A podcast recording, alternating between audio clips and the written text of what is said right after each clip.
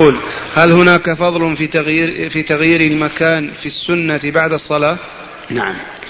آه قال معاوية رضي الله عنه إن النبي صلى الله عليه وسلم أمرنا ألا نصل صلاة بصلاة حتى نخرج أو نتكلم. فالفصل بين الفرض والسنة إما بكلام أو انتقال من موضعه هذا أمر مطلوب. نعم. جزاكم الله خيرا. سائل يسأل عن قول الله سبحانه وتعالى فكأنما خر من السماء فتختفه, فتختفه, فتخطفه الطير أو تهوي به الريح في مكان سحيق. نعم. هذا في من أشرك بالله. ومن يشرك بالله فكأنما خر من السماء لأن الشرك نزول وسفول وخذلان وذل كأنما خر من السماء أي من عالي من مكان عالي إذا خر من مكان عالي فتخطفته الطير.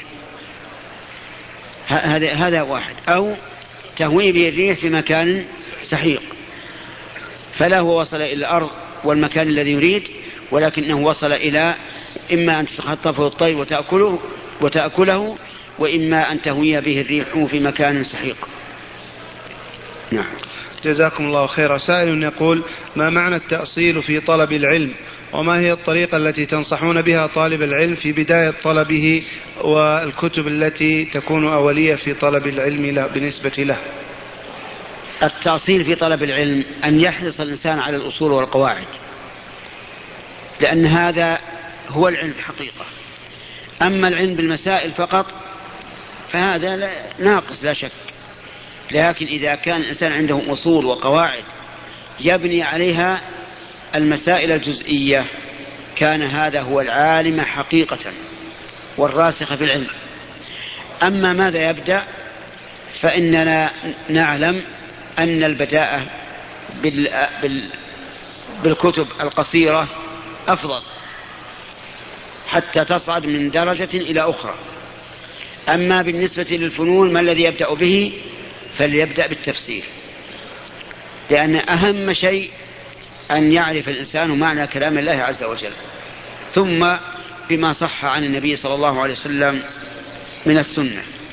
ثم بكتب العقائد والتوحيد ثم بكتب الفقه. وعلى كل حال أنا أشير على من أراد طلب العلم أن يلتزم شخصا يكون طلبه للعلم على يده. حتى يوجهه لما فيه الخير إن شاء الله. نعم. جزاكم الله خيرا. سائل يقول إذا سلم غير المسلم وقال السلام عليكم فبماذا أرد عليه؟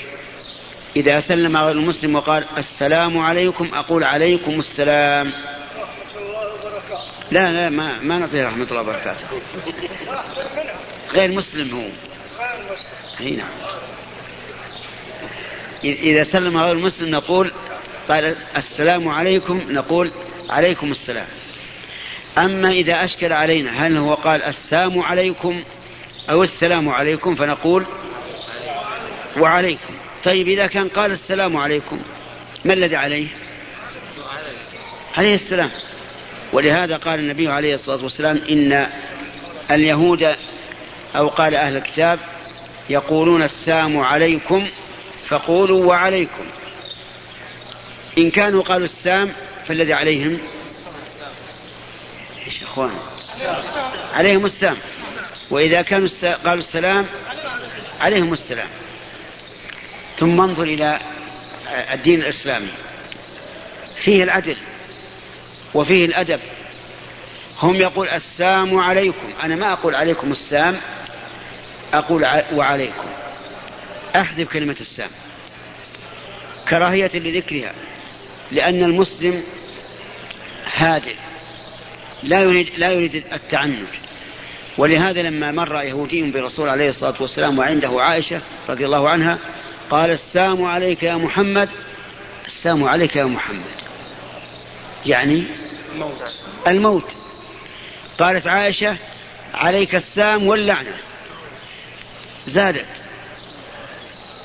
هذا نقول إذا حييتم بتحية سيئة هل نقول حيوا بأسوأ منها؟ لا. ما نقول هكذا. إذا حييتم بتحية فحيوا بإيش؟ بأحسن منها. فنهى الرسول عليه الصلاة والسلام عن ذلك. وقال إن الله يحب الرفق في الأمر كله.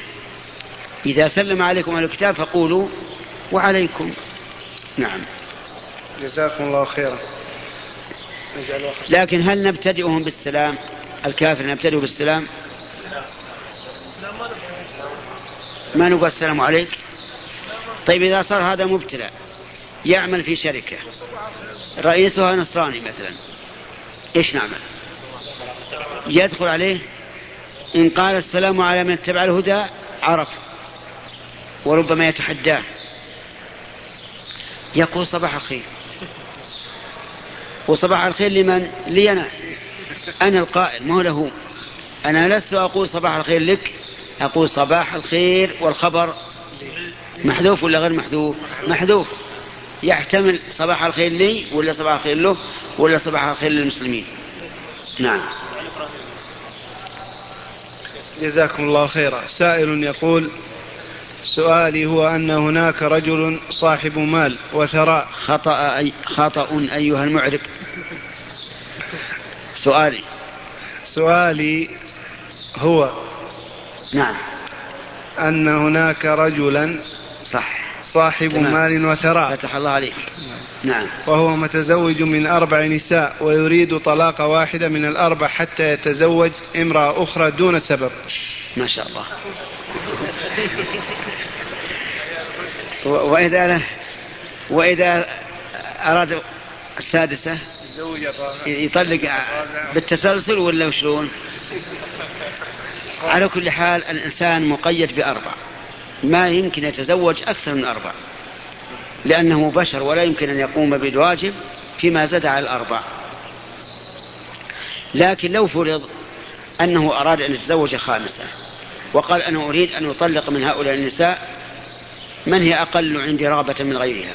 فلا بأس هو حر إلا أننا لا نرى له ذلك ونقول إنك إذا فتحت على نفسك هذا الباب فسوف تطلق الأربع كلها الأولى. وتأخذ أربع جديدة. اترك هذا لا تطمع. ونعتبر هذا من جنس الله يعافينا وإياكم من جنس الذين يبتلون بالسؤال. سؤال الناس. تجد المبتدى بالسؤال لو كان عنده آلاف الآلاف يسأل. هكذا الإنسان المبتلى بهذا أي بأن يكون ذواقا كما يقولون ليس له هم إلا أن يتزوج يتزوج فسوف يتعب. ثم إني ما شاء الله هذا الرجل كيف يدرك المهر؟ أو هو غني؟ غني. صاحب غني نعم طيب. جزاكم الله خيرا إيش؟ لا إذا تزوج الرابع إذا طلق الرابعة سواء الأولى منهن أو الثانية أو الثالثة أو الرابعة فإنه يجب أن ينتظر حتى تنتهي العدة. نعم. جزاكم الله خيرا. لكن ما رأيكم لو أنه طلق إحدى نسائه بناء على أنه سيتزوج هذه الجديدة. ثم لما طلقها وانتهت العدة وذهب يخطب؟ قالوا لا. وش يكون؟ خسر. طيب فإذا قال أنا أخطبها قبل أن أطلق قلنا لا يجوز. ما يمكن تخطب واحدة وعندك أربع حتى تطلقها. حتى لو فرض أنه تجرأ على الإثم وقال أخطبها.